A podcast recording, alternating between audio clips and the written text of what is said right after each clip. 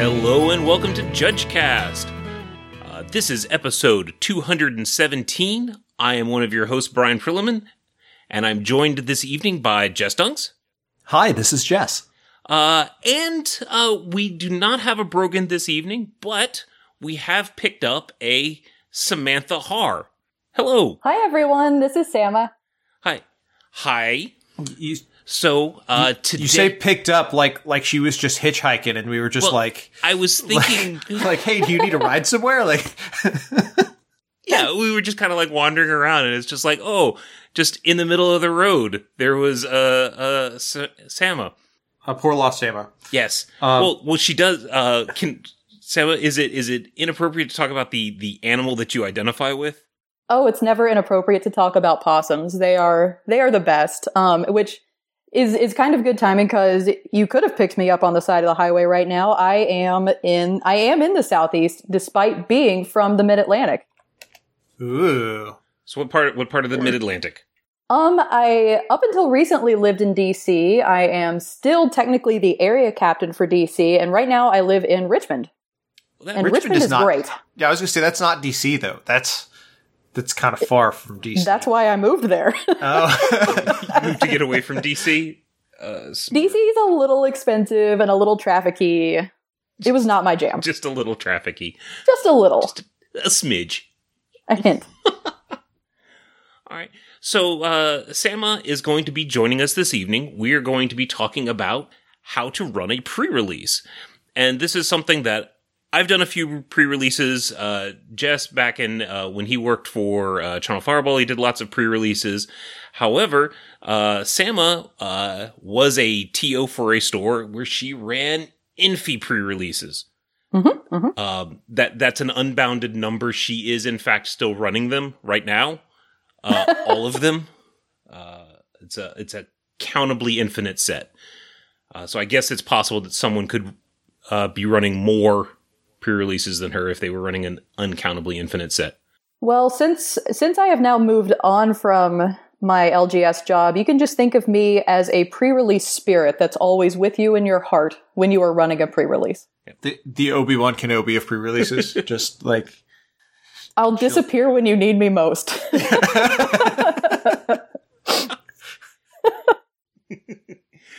So pre pre-releases are you know they come out they come out quarterly, and for a lot of judges they are the best events. Uh, just there's an atmosphere about them that is not like any other event out there. And so what we want to do is we want to do a podcast to help you, the judge, and maybe you, the tournament organizer, uh, run a quality pre-release. Um, now we realize that not all stores are the same. Uh, different stores do things differently, but what we're going to talk about here is kind of the best practices of a generic store. You know, kind of like that the the average store. So some some things might not be applicable to your store, but you know, take a take a take a look, analyze it, look at it, maybe consider it. Maybe you'll find that it actually would be best for your store to do some of these things. so what you're going to find is whatever we talk about is like the the pirates code from from uh, Pirates of the Caribbean, where it's really just more like guidelines. Arr. Um, arr. Um, some of it is like obviously certain things are set in stone with tournament rules and whatnot, but like every store is set up differently. Like I've been to pre-releases where they have hundreds of players. I've been to pre-releases where they have 20. I've been to pre-releases where we had, you know, eight show up. And I've been to pre-releases where, you know, it was all in one big room or I've been in, in it it wasn't the most comfortable, but I've been in pre-releases where things were split into like three different rooms. You know, obviously these all have different needs. So if we say something and you're like, that doesn't work for me, we'll change it. All right. So one of one of the things so it's it's coming up. Let's let's take the most current example. While this podcast we do plan on it being one that you could listen to and and apply what we're talking about to any pre-release in 3 weeks. Uh, we're going to have the Ravnica Allegiance pre-release. So Oh, is that why I've been seeing all those spoilers for that recently? Uh, yeah, it's it's a it's a few of them. Uh, uh, so if, if we talk about, you know, we've got a pre-release coming up in three weeks, so now's about the time where you, as a judge, and maybe you've already done this, should start talking to the tournament organizer about when the events that they have scheduled are and which ones you're going to manage, right? So, so Sam, uh, in your events, did you did you manage the pre-releases, or did you have other judges come in? How did that work for you? Um, we always hired a whole bunch of judges because it's a really good opportunity for new judges to handle a large event without them having to jump right into the competitive REL rules. So we we always hired a whole bunch of judges. I would I would mostly help run the event from a TO standpoint, but I would jump jump in and take judge calls as well.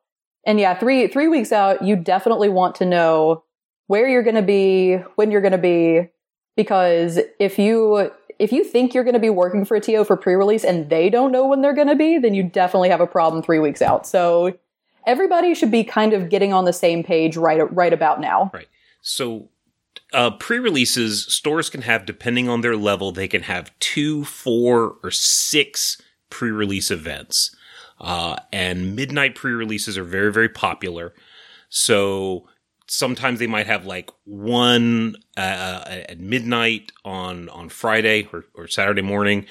Um, they will have two on saturday and maybe two on sunday or maybe stick a, a third event on saturday. You want to know uh, what events you're going to be responsible for, uh, specifically the midnight event. You know, if if you're on the hook for that, or you volunteer for that, or you love those type of events, uh, have have any of you guys done a midnight pre-release? Oh yeah. Oh yeah. Yeah yeah. oh yes, goodness. Yes, I have. Okay. The very first event that I had judged was a midnight pre-release. Wow. Yeah. I, I'm old and value my sleep. I'll do the the the Saturday midday one. So as a as a side note for any TOs listening to this and anybody who's going to be head judging over multiple judges, now's a great time to figure out what everyone's coffee order is for when they run midnight pre-release. It's true. It's very true. Uh, It's a good way to make sure people come back. Yep. So def- definitely have have kind of by the three week out mark, you want to have which events you're going to be responsible for and a rough idea of what the previous events are. Like m- maybe they're large enough to require a second judge.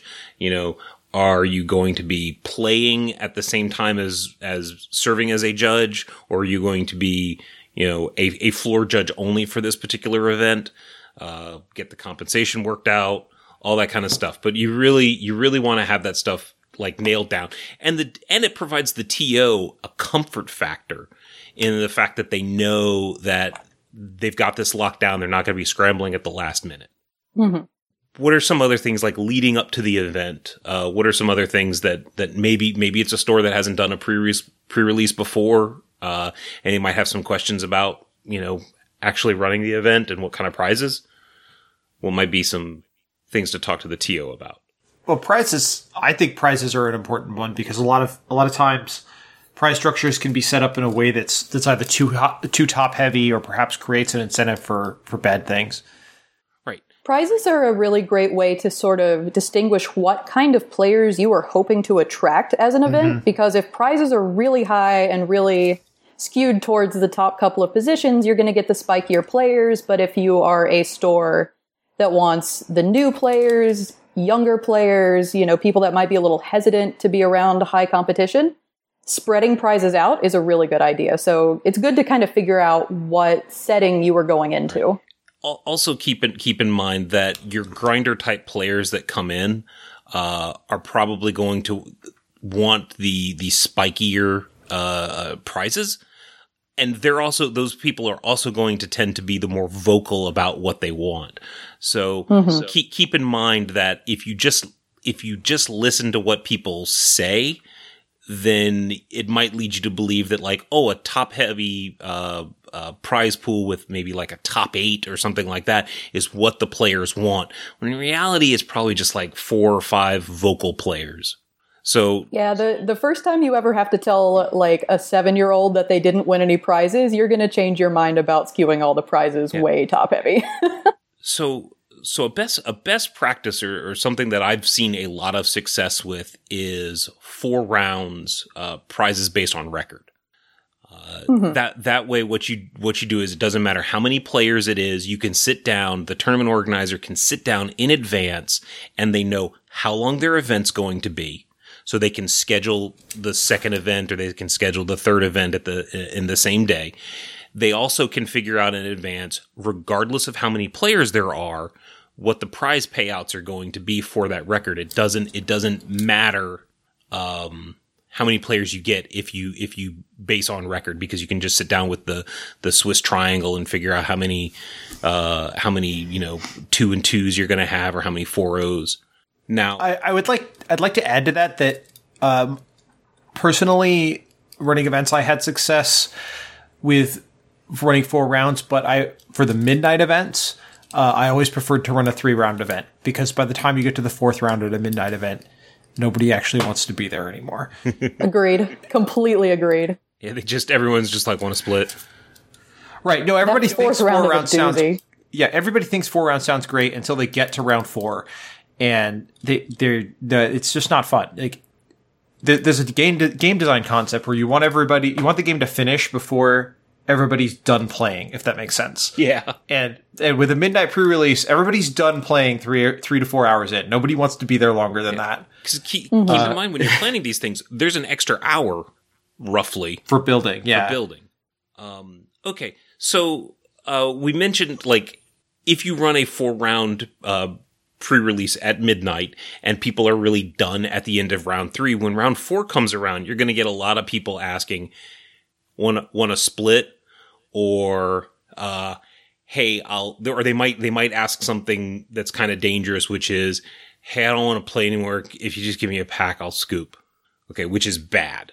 Right. So is there is there something something that you can do if you if you work with the TO and look at the prize structure beforehand?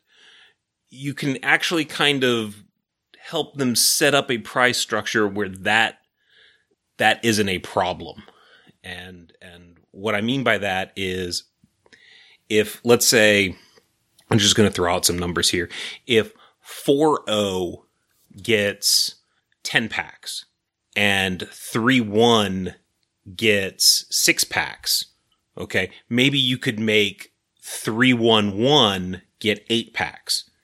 So essentially, when they get into the fourth round, a draw and a split are, are, are the same thing. This is one of the easiest things you can do to avoid a whole lot of heartache and paperwork. yeah, Yeah, it's it's very important to make sure that you that you add that in, and it's especially important to think about this so you don't end up with a situation where you've got like like I know ten and six may not be the pack numbers people use, but like let's say they were and you, it's you four zero wins ten packs. If you set it up so that your your three one player wins seven packs, there's no good way to split that. Um, and, and so like I while you say it's one of the easiest things you can do, that's 100% true. It's also the thing I see most screwed up at events is building sure. a prize structure where people walk into it and they're incentivized to try and bribe their opponent. And please, please don't do that. Right. And and as far as as far as prize packs go, you know the TOs, there Wizards provides in the pre-release kits a certain amount of prize support, um, and it it isn't exactly like two packs per player.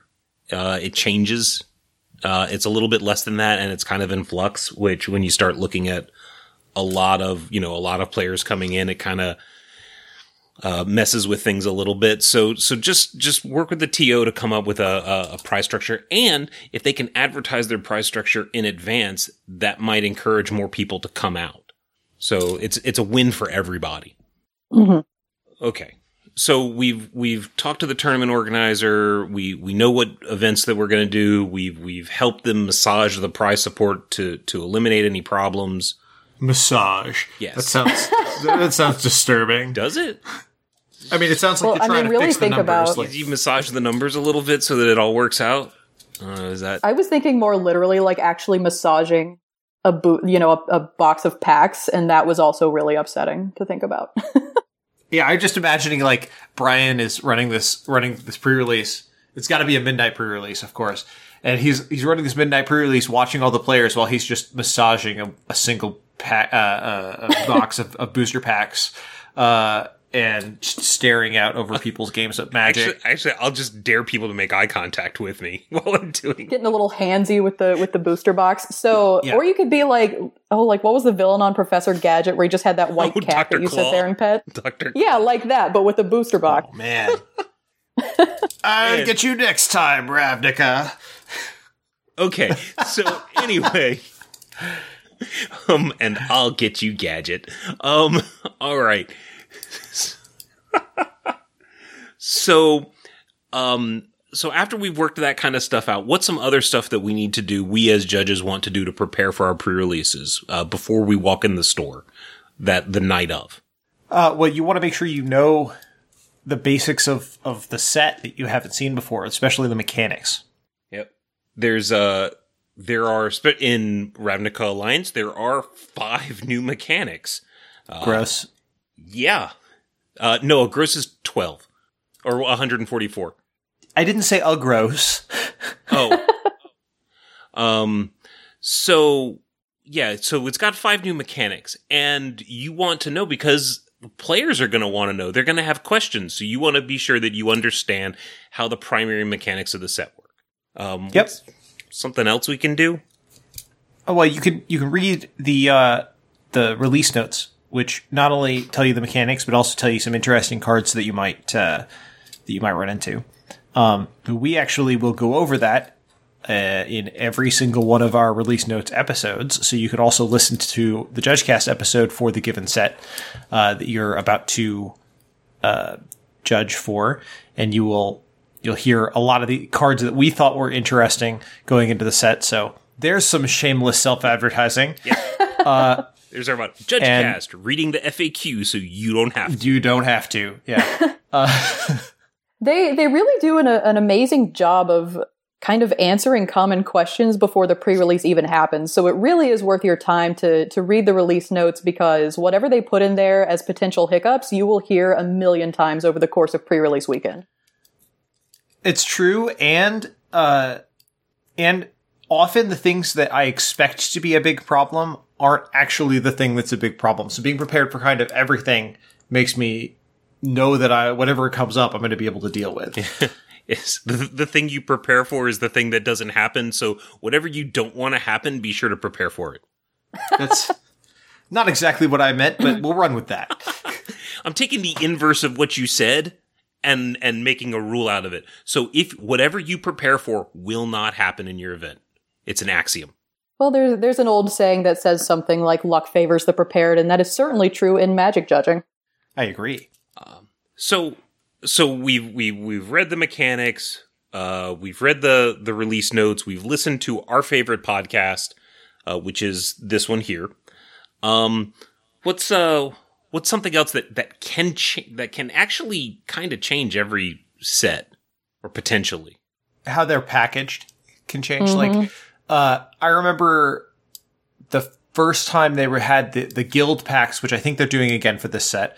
The first time they had guild packs, uh, in the Return to Ravnica set, and the packaging showed up, and the way it was packaged was the most obnoxious because there were large boxes, and inside of those large boxes were small boxes, and inside of those small boxes was one of each of the five things that you could that you could use. Oh my gosh. I still have TO nightmares from those boxes of boxes of boxes. Yeah, and, and we had so many of those. Now, this is one of those things where the size of your event matters. If you are going to be running an event that's got 10 to 15 people, you may not even notice this as a logistic hurdle. If you're at an event that's much larger than that though, you're going to find that if you don't if you don't open that product ahead of time, and I don't mean open people's boxes for them, but like just get it out so that you can pass it out, that's actually going to add a lot of time to your event. And it sucks at midnight of the event to add a bunch of time to just sit there and have judges open boxes. Uh, so doing that ahead of time really helps, or at least talking to the, the organizer about whether or not that that's going to be done is helpful. Right. And and some sometimes if it's a call it like a like a faction pack, like they've done things where uh you know they they'll have a pack for Selesnya and they'll have a pack for Golgari. I honestly don't know if they're doing that for for Ravnica Allegiance, but uh some some tournament organizers will let you sign up in advance uh, uh, for the one or, or pre you know pre register or something like that. And if that's the case, inventory tracking has to be uh, a thing. And when it comes to distributing this stuff, you kind of have to have a plan to know, okay, well, these five people signed up for the Selesnya and these five people signed up for, for Izzet? You know, how are, how am I going to distribute those?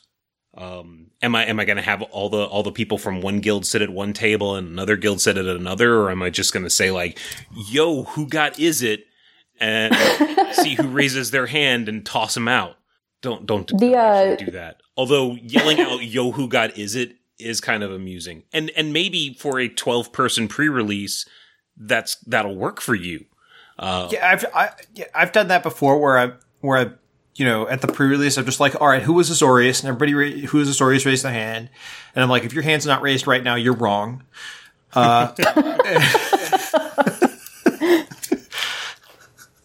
Right. So you're the Azorius Right. person. But if you have if you have something like a ninety person pre release, uh, or if you're one of these, then you're going to have a logistical challenge in distributing that stuff. Also, um, you might want to consider if you're running multiple events over the weekend and like one pack is more popular than others, you know, you could actually run out before the Right. weekend's over. So Yep. these are these are considerations that you want to have a plan for with the tournament organizer. You don't want to be walking in there at 11:30 p.m. on Friday night only to discover that there's no plan Right, because you're and there have to- will always there will always be one that's more popular. something something that helps a lot if you're trying to organize a large amount of people people aren't always really good at listening to your announcements. So even if you think you're going to send people to certain parts of the room um, this is a really great way that the the event kit can can help you is um, i think this time around they they've been sending out banners with each with each guild you know kind of displayed on it. You can set those banners up to in different parts of the room and tell people to go to their go to their guild. Because even if they even if they have no idea if you said the left corner the back corner the back parking lot they'll know what their guild looks like and can go towards their banner. So really easy visual cues help you know kind of kind of lose a lot of the the stuff getting lost in translation. Mm-hmm, right. lost over big crowds of people shouting at each other. Right, then you're not sending Gruul out to the North Forty. right uh, So what you you can do that um, as long as you're you're communicating clearly and you give everybody the what one thing I've I've learned is that giving people the opportunity to say hey I have the wrong pack is is reasonable. Um, if you're like everybody have what they expect to have because when you're handing out five different kinds of things you might miss somebody. You know, don't just start. Make sure everybody's got their product. Um, that's that's a like I I don't know how much we can we can talk about the like getting started part, but that's like the the Yep. for any magic tournament, getting the getting started part and the passing stuff out part is the thing that I actually spend the most time thinking about. Like how am I going to make this happen? Because that's where you lose most of your time if something goes wrong. hmm and and there's there's a lot of time and when you when you say lose a lot of time it can just be you realize that you know it starts at two o'clock and you realize at two o'clock that you don't have the stuff prepared Right. And so you spend, you know, 20 minutes with all the players sitting there waiting for you to do something and they don't know what's going on. And you've created a poor experience and you could have avoided it. Yep. Uh also now some some of sometimes pre-releases come with I- I call it like an additional game or an additional product. And by this, I mean like Theros had like some sort of weird little bowling game. Uh, I think, I think, dragons of tarkir bowling. oh, was it Dragons Yeah, of no, that was, it was Dragon's Den. Theros had the thing where you got to play against the Hydra. Ah, right. And then Zendikar had uh, like these cards where you would you would uh, have achievements and you could open the Hell Vault, and there were goodies in the Hell Vault. Uh, so there's lots of different events, uh, and you kind of want to know how serious you're going to take them. Like, are you gonna are you gonna do them? Are you going to create that experience for your players? Are you going to ignore it? How does it? If you're not going to ignore it and you're going to make it a positive experience, how does it work? What are the mechanics of it? Uh, so that you can doesn't- explain it. it doesn't have to be perfect like this is one of those things that if you, if you can make it work, I always recommend making it work because even if you feel really goofy doing stuff like Dragons of Tarkir bowling, players, ironically or not, will think it's the funniest thing in the universe and just let them do it. You know, like this, it will add so much value to their night, whether whether they go in realizing that's going to be the case or not. It's it's in my experience 100% of the time worth it. And I think we actually had some like bruises from those dice getting flicked for the for the Dragons of Tarkir bowling. I swear to you. People were so into it. Because they were just trying Yeah. to like ricochet it off the walls to knock over as many things as possible, or Right. There, there were specific rules as to like how you had to flick the dice. You couldn't like throw it, but like, oh man. Magic players get competitive about everything. Surprise, surprise. I can knock over more little paper figures than you with this d20. Oh yeah, Yeah, so The, basically, the dice would be like across the street, like in trees. There, there are probably still dice around the around the store to this day from Dragons of Tarkir bowling. yeah, they gave a bunch of competitive people a throwing game. Like Mm-hmm. this was not the best move. I've never quit laughing about that one. Rav- Ravnica Allegiance comes with axes. Oh no, no, no, no. Oh, Oh man. Wait, they did give away the the big Nerf um, Garruk axe. Uh no, that wasn't they that was uh not a pre-release giveaway. That was uh, Oh, was that it not? Oh, dang. No, I've got one of those actually. That was it was part of the the Planeswalker kit from Comic-Con in 2014, I think. Oh, I'm insanely jealous. Uh of my axe? Yeah, that's the coolest thing ever. so All right. Yeah, So- I haven't even I've never even opened it. It's still it's still minted box. So uh One maybe thing- one of these days I'll pull it out and hang it over the mantle. one one thing, and this is this is kind of a cool thing for less for judges and more for tournament organizers. Uh, sometimes the the hype products that you get uh, for the various sets from from Wizards are actually pretty cool. And maybe maybe you want to make them a, a, a prize at the pre-release, or maybe a later tournament. Like I remember the uh, the airships from Kaladesh uh, that were that were distributed to tournament organizers. You know, they put them together and and hung them up, and then when things were you know towards the end of Kaladesh, they actually made those things prizes for tournaments, uh, which are I mean they were really cool looking, They were beautiful. right? And like the effort to put those things together was easily you know like 20 30 dollars it's like more complex more complex than putting a bicycle together for your kid on christmas eve Says the voice of experience. says the voice or dollhouse or trying to install the hard drive in a new laptop you know stuff like that uh all Why are you trying to install a hard drive in a new laptop? uh because getting it with a solid state drive i mean y- well you asked uh Oh yeah, no, it's much it's much cheap. That's true. It's much cheaper to buy the solid state drive separately these days than yeah. Okay, Right. that makes sense. right Wow, what nerds! Well, bet, bet you weren't expecting. Hi, you you called in for uh, judge tips, and instead you got uh, computer upgrade tips from this old man. well, you get your solid state hard drive separate. I just like the next the next Bob Vila, like this old house, but it's for computers. Like right, right. I, I here- today we're gonna take this this this Tandy Radio Shack 80, we're gonna turn it into a real computer. okay. So Well, speaking speaking of old technology, it was not long ago. I actually texted uh, Prillaman to ask him a question about how um, how tape players work. yes. Now, now here, here's the. I'm gonna, I'm gonna share share a, a a frustration with upgrading the the laptop. Okay, if you um if you on the bottom of the laptop put a whole bunch of screws around the the outside of the uh, the frame to unscrew to take the laptop out, and then you decide in under one of the four little feeties, the little rubber boots, to put another screw, you're an evil person. because I couldn't get the back off and I was just like, well, what's going on? There must be screws. And I removed two of the feet and there was no screw hole. Um, so I was like, oh, well, clearly it must be something. Nope, nope, nope. It was one screw hole under one of the feet. I hate you, Wrecked. Asus or whatever. All right. You got got. All right, I got got. But you know, you know how you can also get got at pre-releases, forgetting that you're going to need land. Ooh, ouch.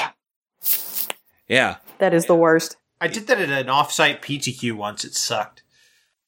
Yeah. It, it was. I mean, we had an hour to fix it, and we fixed it. But like, yeah, it was rough. It was rough. When I turned around and I was like, all the players are building. Oh crap, we don't have land.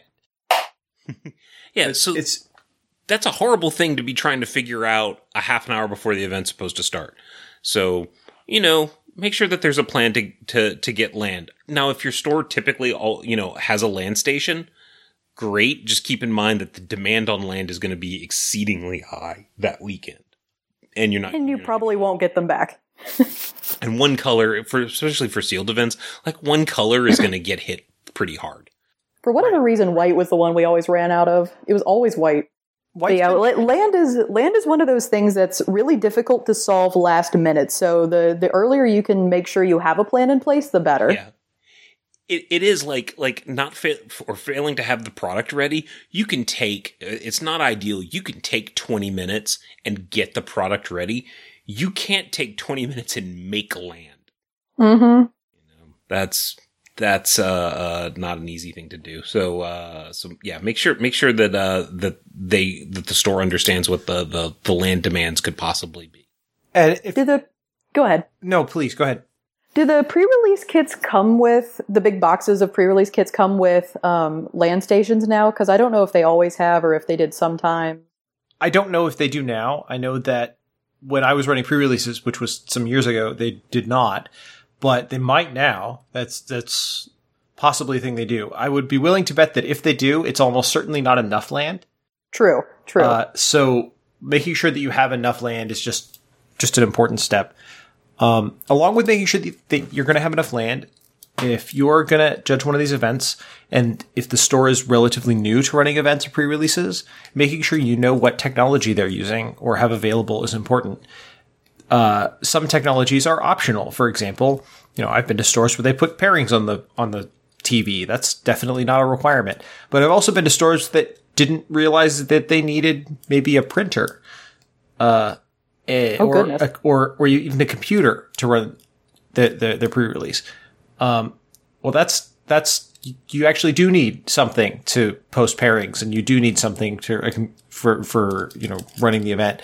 And if they're new to the events, they may not even know that. So just making just a quick double check. So you've got a computer and a printer that we can use for this, right? Uh, they might go, "Do I need that?" Or they might go, "Yeah, yeah, yeah, yeah, we've got that. That's fine." Uh, it's an easy question to ask that probably you don't need to ask, but just in case, please ask. Right. Uh, and a and a corollary to that is is the computer that you're going to be using the same as the computer they use for ringing up sales? oh yeah, good point. It doesn't it doesn't you know knowing that fact doesn't necessarily change how you're going to approach it because obviously you're going to have to wait for them to to finish the sales, but it does um kind of just inform you as so that you know you going in what to expect. You know, like you might not have your little station to do work in. You might be sharing it with somebody else and you're a, you know, a second class citizen at that computer. um, Um, some some further minutia is make sure you have things like like tape and paper. Those are very easy things to forget as, when you're confident going in. Mm-hmm, A, a lot of things run out very quickly. Um, another point about posting pairings: if you are printing out hard copies of the pairings, this sounds logistically very easy, and it is, but I think it's really important. Post them in the same location every time, and if you can post multiple copies in the same locations every time, do that because people tend to crowd up around one single area. If you can split the pairings uh, in different places across the store, you'll have a lot less traffic jam. You'll be able to turn your rounds over much quicker. Uh, another tip for turning over your rounds quicker at a local game store. Most local game stores have a contingent of players who like to stand outside and smoke in between rounds. Uh, going, ju- just having a way of letting them know that pairings are up, whether it's sticking your head out and, and, uh, you know, telling them pairings are up, or, you know, if it's next to a window, you could even post pairings that they can see from there.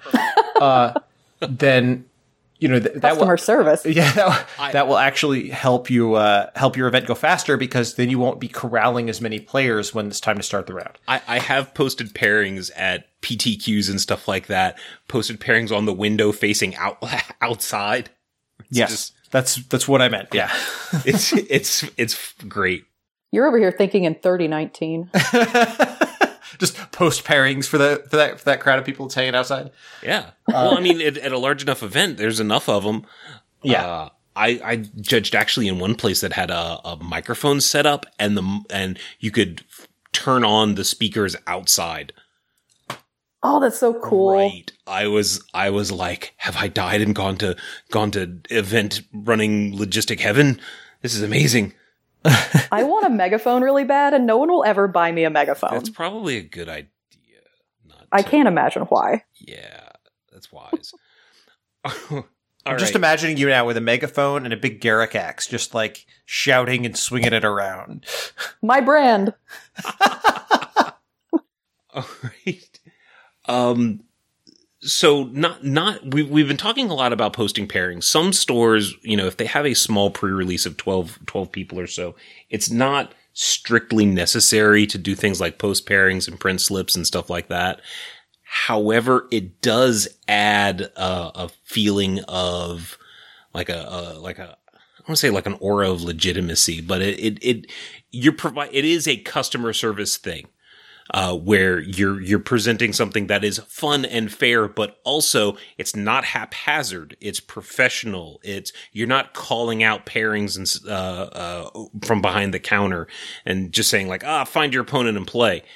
Um, so so that is a that is a thing to to keep in mind that you you can do even if your event is very small. Well, pair- pairings and table numbers to go with the pairings are an important thing for an event like a pre-release because you're lo- more likely at such an event to have players that don't know each other.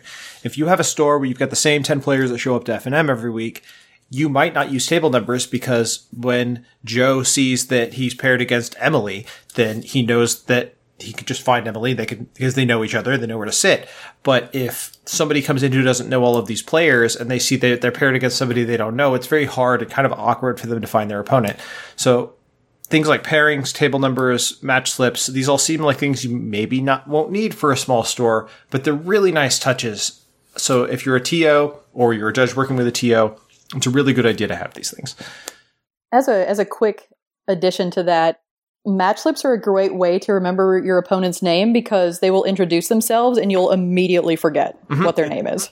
Yep, that's I've gotten into the habit now of just writing it down.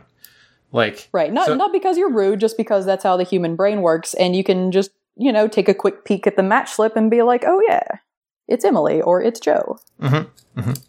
All right. Uh, so these are these are things that you want to do before the event. Now, the last thing you want to do before you show up for the event, you you know you've read the FAQ, you've looked at your uh, mechanics, you've talked to the TO about prizes, and this is especially true for the midnight pre-release. You want to get some rest, like Mhm. especially if you're one of these people that you're doing the midnight pre-release and then you're doing the the, the noon pre-release and then you're doing the 5 p.m. pre-release and then the two-headed giant that day you know you want to get as much rest before this marathon kicks in If you're the kind of judge that does all those events one after another, then I have no advice to give you. You're on another plane of existence than the rest of us.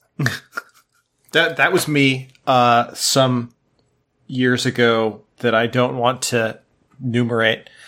Um the, but yeah, I, I was I was that guy I would go to I would uh, head judge or judge whether head judge or not. I would judge the midnight pre-release. Then I would play in a 10 a.m. pre-release, and then I would judge like a 1 p.m. pre-release, uh, or whatever time it was, so two or three or whatever. and and then I would judge like two events on Sunday, and like I was just like that was the weekend where I just went crazy, uh, and I now look at opportunities like that and I see judges do things like that and I'm just like, Ooh. no, no, I don't want to do that.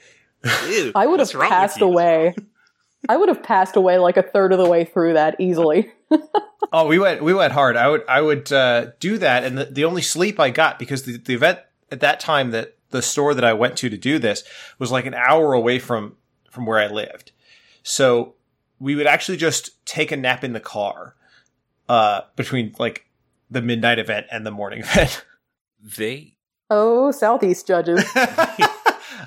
this was this was in California at the time, actually. So South. You were a southeast judge over. Yeah. You were a southeast judge over there too in your heart. I bet. the the large the large pre-releases i loved those uh, those those were a, a, a hugely different animal. You know, those had a, a kind of a convention feel to them. And one Are of the you things- referring to? Are you referring to like way, way, way back in the day? Yeah, where it was just yeah. like so. I, I never judged any of those events. What what Brand's talking about is that well, long in the long, long ago, no uh, long, long ago. the long no, this is the long, long ago. Um, The pre- Wayback Machine. the Wayback Machine. Uh, pre-releases were not run by stores; they were run like Grand Prix, where there was just one big organizer that would run uh, a regional pre-release. During this long, long ago, uh, I actually went to the Onslaught pre-release, and in order to get to the nearest pre-release to me, I had to drive eight and a half hours Oof. what? uh, and uh, I had to go from Great Falls, Montana to uh, uh, Seattle, Washington, which was I think about eight hours, a little more, and uh, it was crazy. That was how pre-releases worked, Yeah. and it was just So- this big giant convention. It'd be it'd be like a uh, uh, the TO would have to rent like a hotel ballroom out, and what it would be is it'd be you got thirty two players.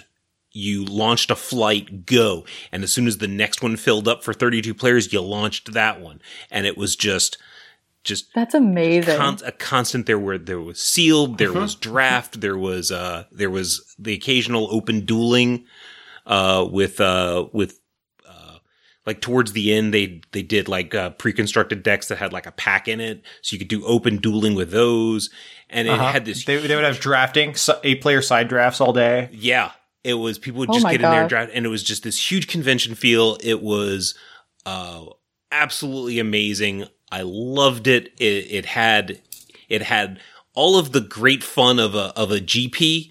You know, just you know, be, being with other judges, a large large event, and all of the fun of a pre release, and everybody was having a great time. And and we don't have those anymore. And I'm I'm I'll end my nostalgia. I think that despite sounds amazing. It, it was amazing, but despite his nostalgia, I actually think pre-releases are in a better place. They were they they give more exposure to more people at a local They- level than they than they ever did. They are. They're so good for the, game the fact stores. that you can the fact that and that's why they made the change the fact that i can drive 10 minutes and play in a pre-release versus Right. you know jess's eight hours Right. is, is And also, I was 16 and may not have told my parents I was leaving, so that didn't go over well. Oh, dang, yo.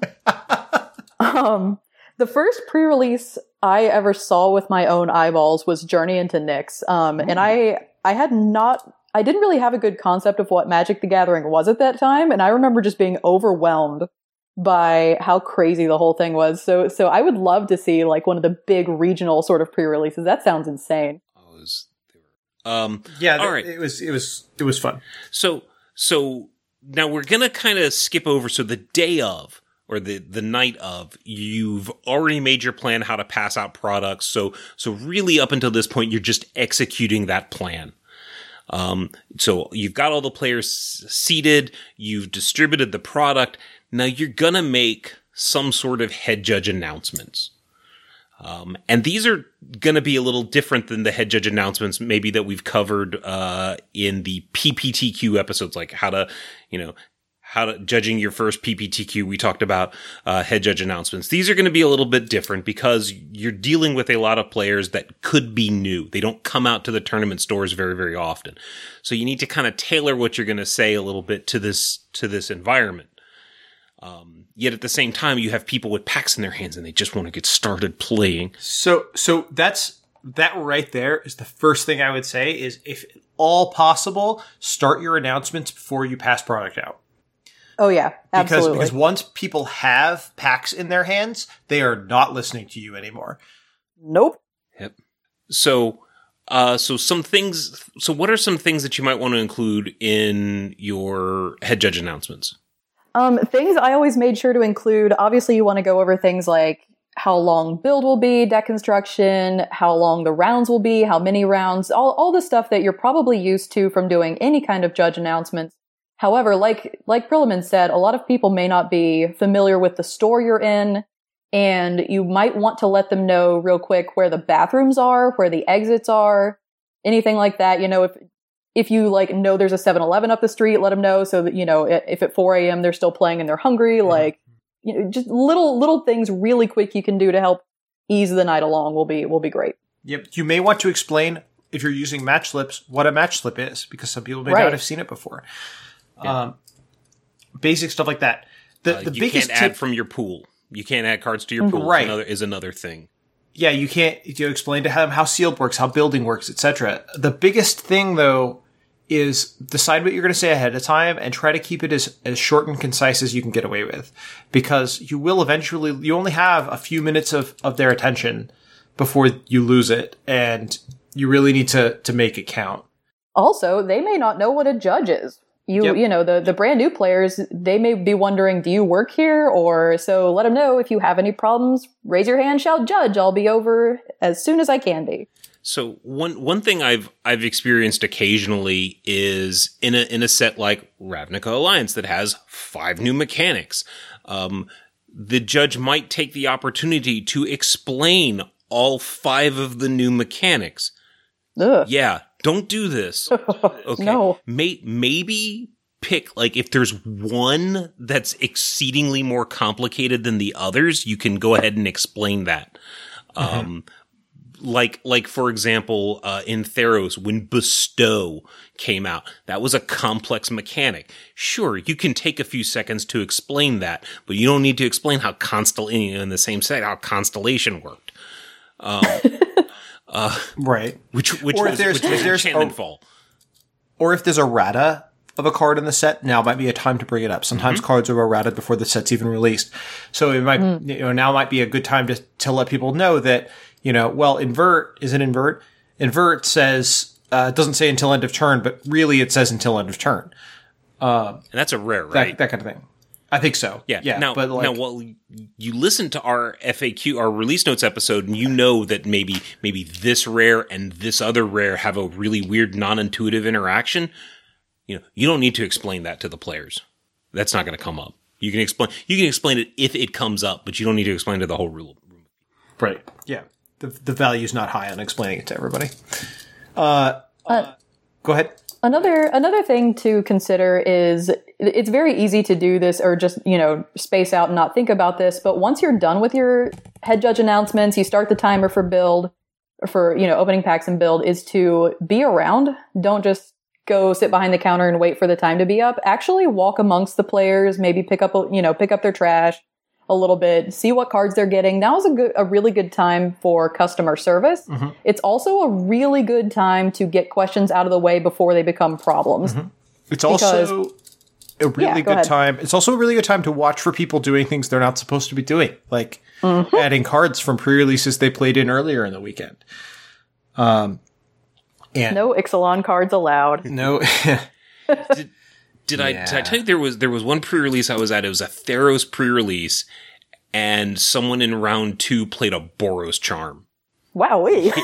Right. Right. That's incredible, it was, friend. It was. It was like that. That was in your pool. Wow, that's amazing. Those Well- those cards are from different sets. Uh, for for those of you at at home, Well, he, he's out there snatching wigs with one of my favorite cards. Just let him Yeah. be. Just let him be. It's fine. so that's de- definitely something you want to watch out for. And and uh, like like Sam was saying, customer customer service is huge. Like if someone pulled a planeswalker, you know, give them a high five or you know, be excited with the players. Uh, Absolutely. That's that is I, I I can't stress that. Like we sometimes when we're when we're at GPs or PTQs or PPTQs, kind of there's this you know this stoic judge persona that that a lot of people put on. Don't pre-releases is is where you can just be like you know just really really happy and really personable and you know hmm. laugh around and joke and you can joke around Yeah, with the you can- players and get excited for their pulls. you could wear a hat. You can wear a hat. Oh, yeah. You can wear a goofy hat. Sorry, inside joke. Um, yeah. So the, uh, the, the the other than walking around with the players, we're- we're getting into a little bit of the build stuff. But was there anything that we wanted to say that we didn't say about announcements? Like, is there anything you should announce that we didn't mention? I I don't know that there is. I'm just asking to be sure we're clear on Oh.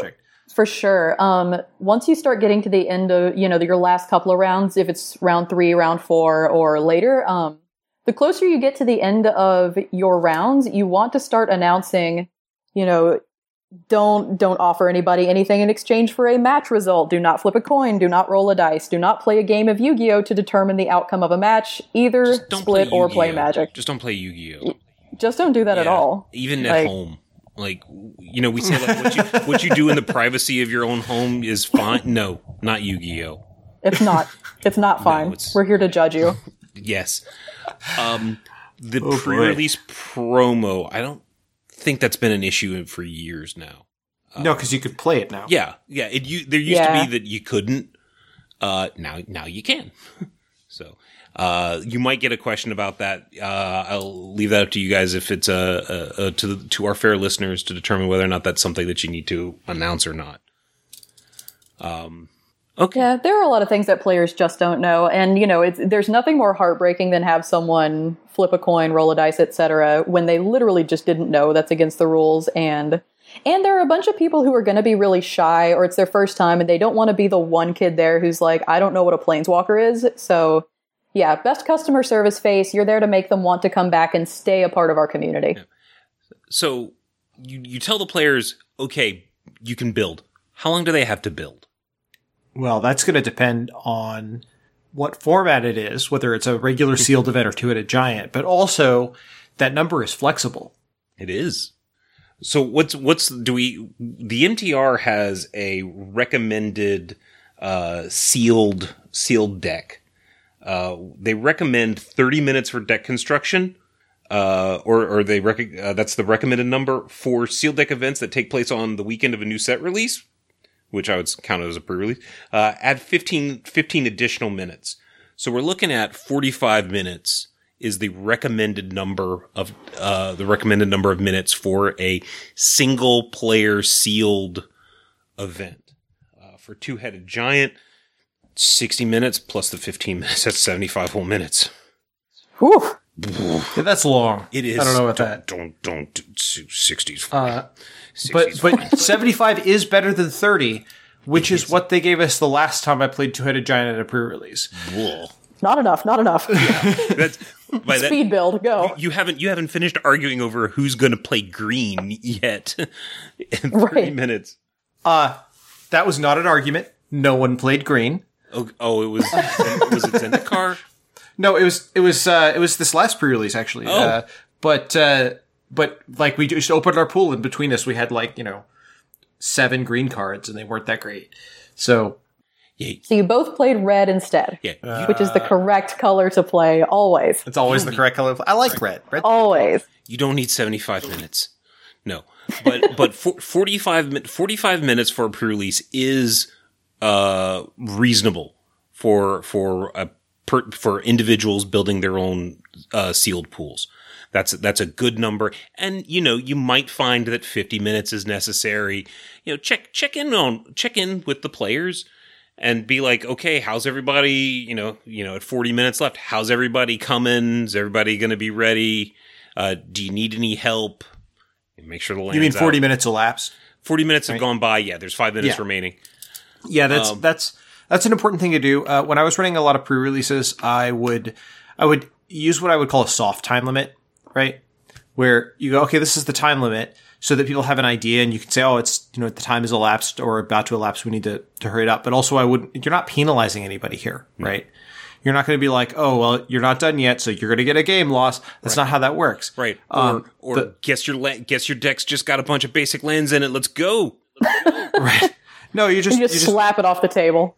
you just let them know, hey, the time the time is up. I need you to I need you to to finish as quickly as you can. And uh, you can, if if most of the room is still going, you can give more time. You can help people. Uh, if if somebody is particularly struggling, you know, they're trying to build a deck and and and, uh, and they don't understand even what they're looking at. Help them. Hey, you should probably play, you know, with seventeen land cards, for example. Uh, That's a thing people don't know. I've had people come and oh, sir, for sealed, how many lands should I play? Like, uh, you know, twelve. Hmm, that's not going to go well for you, friend. Yeah, and at at a P, at a comp rel event, You know, if a player comes up to you and, and asks you how many lands they should be playing, you don't answer that question. But, but at a pre-release, oh, sure. You know, yeah, it's, oh, this is how many, this is kind of the, the ideal baseline for, for land spells, creatures, you know, that kind of stuff. It's like, oh, well, it looks like red's a good pool. Maybe you should consider playing that. You know, those, that's fine. Um, I like to have, yeah, I like to have uh, fun with the players, and I encourage the players to have fun with each other. They can, they can uh, talk to each other about what they're building, and that's okay. Um, you know, regular REL is the space for that. You know, This is a really good opportunity for that because the people who build their decks fast and, you know, they're not going to be bored like they would in a, a typical tournament because they can go find their friends and be like, hey, look at this cool stuff I pulled. Mm-hmm. They have really easy things to sit around and talk about while you are helping, you know, the, the guy who's a little new and still trying to figure this out. And while, you know, especially if you've been judging just one event after another, it's easy to get tired and a little overwhelmed. But if you take the time to sit down and help a player who's struggling a little bit, it'll mean the world to them and it'll change their entire weekend. Mm-hmm. It's absolutely worth it, even if it feels kind of kind of tough to do yourself at times. if you have the bandwidth, I highly recommend interacting with players mm-hmm. at every opportunity in this kind of environment. Even if, you know, if it, if the round has just started and you know somebody is going, "Oh, I, I don't have an opponent and I'm sad because I just wanted to play Magic." I have sat down, split their deck in half, and started playing with them. Like it's Good move. That's it's- good. It's hilarious, and everybody has a good time. Like, obviously, I'm still going to answer judge questions or do whatever's necessary. That's why I say if you have the bandwidth. But like, but, like have fun with the players. You know, um, I've seen uh, I've seen judges do fun stuff where they, you know, oh, there there are several players who don't have an opponent, so they pulled out their phone and like pulled up some magic trivia questions and started basically running a an, an ad hoc game of Jeopardy. Uh, and Oh, that's like great. there are there are definitely ways to have fun at, at regular REL that you may not think of. You just got to look for those opportunities because this is not nobody's trying to get on the pro tour at a pre-release, and if they are, uh they're in the wrong place. This is I'd kind of like to watch them try. this is happy fun time. uh, you know, I I think that's the best kind of magic for a store. Now, not every store is going to feel that way. I'm sure that there are going to be stores that have more competitive mindsets, and that's okay too. If if you're in that kind of store, you can tailor how you judge to that kind of thing. But but for the new players, man, it's so important to make a welcoming environment for them. Imagine doing so well at a pre-release that they immediately stuck you on the pro tour. Well, that's the dream, right? Like, Ima- I want you to imagine that. whew. yeah, like that's uh, like there's only Air Bud level of accomplishment. I mean, uh, the only person that's happened to is Chuck Norris. Judo chopped the, the opponent's deck in half and then made it onto the pro tour. All right. So a few a few other things. Uh, d- d- you can the players, you know, uh, after you've passed the product out and you've announced the build time, you know, uh, if the players want to get up and move somewhere else to to build their pools, you know, uh, make consider it. It's not necessarily like like the store that you are at might have a concern. Like they might not want players getting up and moving around and like going to the back where no one can see them but you know shifting around a little bit so that you can you can sit near a buddy and talk about the the sick pool the sick pulls you got you know if, if there's not a reason to disallow it go ahead and let it happen Hmm. uh, also players uh, one thing there's this thing called continuous construction okay you are not locked into your deck um, so a player can create a a white red deck and then realize that it, they're they're just not feeling it and switch completely to a blue black deck and then play Uh-huh. that for the rest of the event. That is f- perfectly all right. You know, they don't have to. they yeah, as, as long as all the cards, as long as all the cards came in the pool you opened, then then you're okay to play them. Yep. Just no Boros charms from other sets Or any other cards from any Yes. other. or any other card. or you know, if you trade, like you've got so things do get a little bit weird if you trade a card in your sideboard for another card from someone else's sideboard. That's kind of we're we're starting to get into Uh, you know, he means you. You mean trade as in trade ownership? Like we're going to Yes. do a trade, right? Like Yes. not. Yeah. So the, those cards become at that point not actually part of anybody's sideboard. right, and that you want to keep those separate from the rest of the uh, the rest of your cards, if that's if that's the case. Um, uh, so just just be be aware of that. Also, what's going to happen is uh, be be on the lookout for that because while it might be a legitimate trade of of ownership, it might also be a illegitimate trade in or, in order to make your sealed pool better. So if you kind of you know that's also one of the things that you can do when walking around is keeping an eye out for these things. cheating at pre-release is one of those things that I out of all the ways to cheat, that's just like I'm the most embarrassed for them that they would do that. It feels a little bit That like is picking up so- doesn't it? that's so pitiful. So it is. I mean, there's never a good time to cheat. There's never a good time to cheat, but at pre-release, like that's sad. so uh, That's so sad. a, a lot of the players that would cheat at uh, at a pre-release, they they fall into one of two camps. They're the, either the kind of camp where they're going to cheat kind of anyway, no matter what, or they fall into a camp where they probably don't understand that this is not a high high stakes or high profile event, right? Like I remember when I first started playing Magic, uh, and I would practice all week so that I could beat beat people at the F and M because it was a big deal. and uh, that's awesome. and I I was just like, oh, this is this is the best thing ever. And I never even heard of a pro tour qualifier for a long time, right? That wasn't a thing that I worried about. So I could see somebody cheating at a pre-release, and not saying I cheated at those events, I didn't, but but I'm just thinking of it as like this is an important thing to them. So while I won't justify cheating, I, I can kind of see why somebody might. That's a good point. Uh, and it's also the same reason that I think it's important to treat uh, all of these events with, uh, with some level of importance. Like you should never treat any event as though it doesn't matter, because to the to some player at that event, it it definitely matters. Um, it's, I think it's a it's a really big deal, um, especially to Chuck Norris, but not to that person's opponent. oh man, There are a lot of players that literally only come out to play pre-releases. Yes. They otherwise only play kitchen table magic and will never come out for any event other than pre-releases. So, it's so yeah, it, it- even even these kind of events that are that are mono fun, like they mean the world to somebody, and it might be your only opportunity to impress them or entice them into maybe trying to come to F and M. So take it seriously. Right. And and and this this kind of segues into what what I was kind of hoping to be kind of like one of the the the big points uh is is if players are having a good time, they're going to come back. So it's it's the judge is a customer service role. You are there not only to answer rules questions, not only to enter in results into WER, but to make the event an event uh, that the players are going to be excited to come back. Now, from a business standpoint, if you're thinking about the tournament organizer, okay, your pre-release allocations are based on your previous usage. So you want to be growing, you know, like every, every pre-release, you want to be a little bit, a little bit bigger and you want to keep growing because if you're not growing, you're shrinking, right?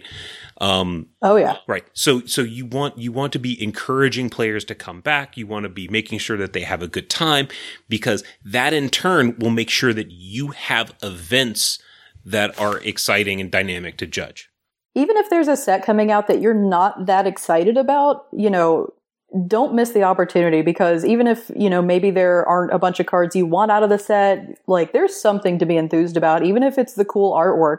You can, you know, help sort of decorate the store ahead of time, make a cool playlist for the store to play on on pre-release night. Like there, there's something to be excited about even if the cards aren't your favorite. So never ever miss an opportunity to go above and beyond because like Brian said, it will affect future numbers and it's worth it to to pay attention. And and this is this is going to be a, a, a bit like uh, of a L ones um and and L twos are not required to staff a pre-release. Okay, there are no level requirements at a pre-release. The person behind the counter can can air quotes run a pre-release. However, all of this stuff that we've been talking about, you know, making sure that you know the things, making sure that, you know, you know you understand if there's a problem with WER updating or making making sure that the head judge announcements are tailored towards your audience these are things that a a judge provides to the event above and beyond just the guy behind the counter so it's it's one of these things where it's it's not required to have a level 1 judge but these are things that you do that add value to the event above and beyond uh, what just a dude uh, uh, can provide. And so you want to make sure that you bring it so that you can continue to bring it at future pre-releases. Yep, I think that's that's a really good point. I think that's a, a good place to kind of start leaving off. Does anybody have any final comments they'd like to make about pre-releases before we sign off, or anything they wanted to talk about that we didn't hit? Um, not off the top of my head. I think I kind of said probably way too much. no, you, you, it's great. I I think your contributions have been awesome and and I really appreciate you being on the show. So thank you very much for joining us. Um do you yeah, have thank you guys for having me. Yeah, you're welcome. Um I'd like to also thank Brian for being on the show. Um and uh yeah, well, thank you. Thank um, you Jess for being on the show as well and uh, I'd like to thank all of our listeners for joining us today. I'd just like to remind you that you can find our entire archive of Judge Cast episodes, in addition to, uh, or rather, including our Learn How to Judge section on our website at judgecast.com, or you could just download or subscribe to our podcast wherever you get your podcasts. Um, and you can email us, judgecast at gmail.com, or find us on Facebook and Twitter. That being said, I'd just like to say that I'm Jess Dunks and I keep it fair. I'm Brian Prillaman and I keep it fun. That's it. That's it. no more. Okay. The end. end.